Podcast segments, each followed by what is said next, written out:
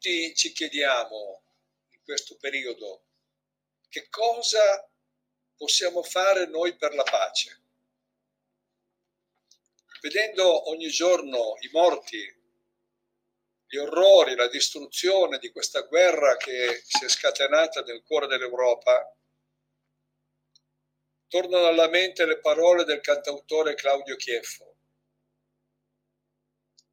Non è difficile essere come loro. Applicandolo agli orrori del nazismo, quella canzone intitolata La nuova Auschwitz. Tutti gli uomini sono accomunati da un'oscura possibilità di male. Portano dentro di sé la ferita del peccato.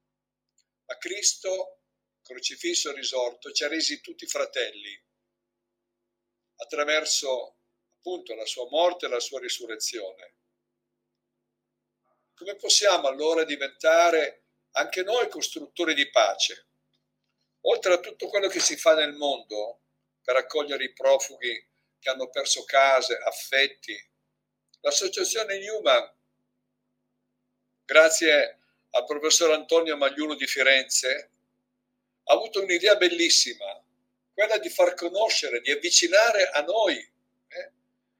di sentire possibili per noi l'esperienza di uomini e di donne che la Chiesa ha riconosciuto santi e sante, che con la loro opera, con la loro testimonianza di vita, hanno evangelizzato interi popoli, sia in Oriente che in Occidente. Di fatto hanno costruito l'Europa provo a ricordarvi alcune di queste figure e di questa collana che inizierà appunto dopo questa presentazione. Incominceremo con esperti di storia della Chiesa a, a conoscere figure come Sant'Antonio Abate, Nicola di Bari, Ambrogio, Benedetto da Norcia, i santi Cirillo e Metodio, Vladimiro di Kiev, Brigida di Svezia, Sergio di Radonez, Caterina da Siena, Serafin di Sarafo, Teresa Benedetta dalla Croce, Edith Stein, fino a San Giovanni Paolo II. I santi sono quelli che hanno imitato Gesù.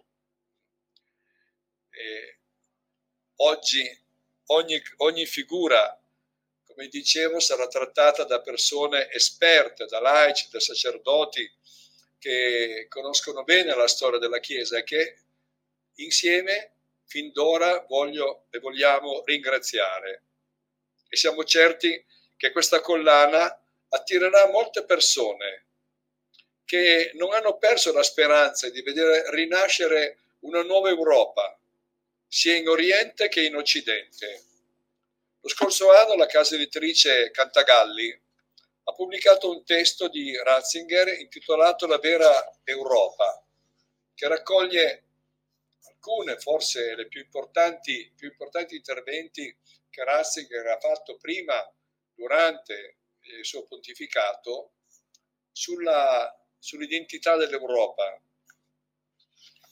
Ricordiamo che eletto Papa, Ratzinger assunto il nome di Benedetto, proprio per ricordare, per, per ritornare alle radici dell'Europa, ricordare che alla base della civiltà europea, della sua creatività, della sua anche, diciamolo pure, sana prosperità, eh? e c'è Cristo, c'è Cristo. Si potrebbe dimenticarlo, di fatto lo si dimentica, ma alla fine c'è una speranza che risorgere e noi vogliamo far risorgere questa speranza in voi, cari amici in ascolto.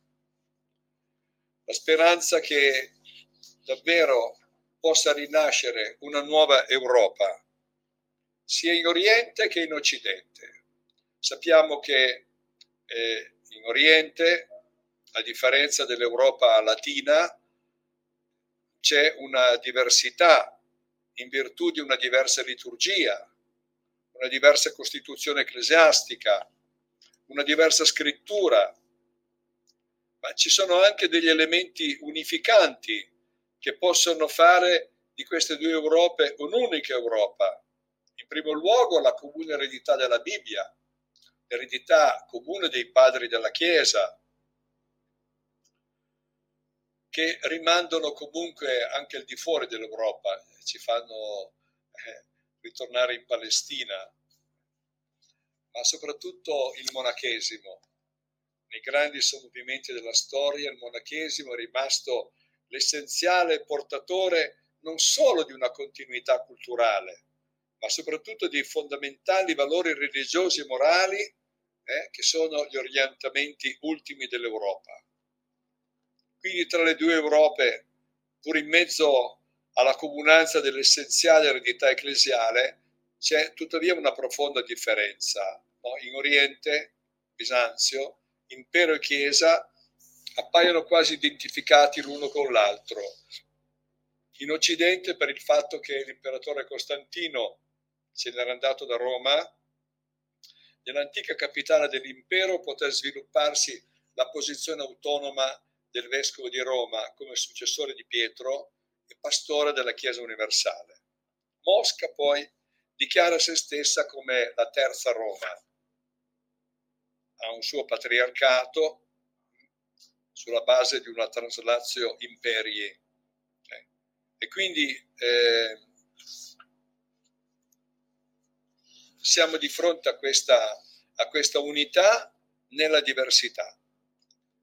Dice appunto Ratzinger in uno dei suoi ultimi eh, incontri fatti presso la Biblioteca del Senato di Roma che eh, abbiamo il compito di interrogarci che cosa può garantire il futuro dell'Europa attraverso tutte le metamorfosi storiche o anche più semplicemente che cosa occorre per ridare dignità al nostro continente, alle due Europe. Ecco, la questione fondamentale che si pone eh, è che negli sconvolgimenti del nostro tempo c'è un'identità dell'Europa che abbia un futuro per la quale possiamo impegnarci con tutto noi stessi? E allora, dice Ratzinger, noi vediamo che al centro di tutto c'è la questione religiosa. E questo è un aspetto fondamentale di tutte le, le culture, il rispetto nei confronti di ciò che per l'altro è sacro e particolarmente il rispetto per il sacro nel senso più alto, cioè per Dio, cosa che è lecito supporre di trovare anche in chi non è disposto a credere. Nella nostra società attuale, grazie a Dio, viene multato chi disonora la fede di Israele, la sua immagine di Dio, le sue grandi figure. Viene anche multato chiunque offende, vilipendia il Corano, le convinzioni di fondo dell'Islam. Laddove invece si tratta di Cristo e di ciò che è sacro per i cristiani, ecco allora che la libertà di opinione appare come il bene supremo, limitare il quale significa minacciare o addirittura distruggere la tolleranza e la libertà in generale. C'è, dice Ratzinger, un odio di sé dell'Occidente che è strano e che si può considerare come qualcosa di patologico. L'Occidente tenta in maniera lodevole di aprirsi alla comprensione dei valori esterni, ma non ama più se stesso, la sua propria storia. Eppure dobbiamo ritornare ad amare la nostra storia, le nostre radici se vogliamo davvero sopravvivere. Noi possiamo e dobbiamo imparare da ciò che è sacro per gli altri, ma proprio davanti agli altri, per rispetto a loro, dobbiamo anche nutrire in noi stessi il rispetto della nostra identità mostrando il volto di Dio che ci è apparso, che si è fatto conoscere da noi.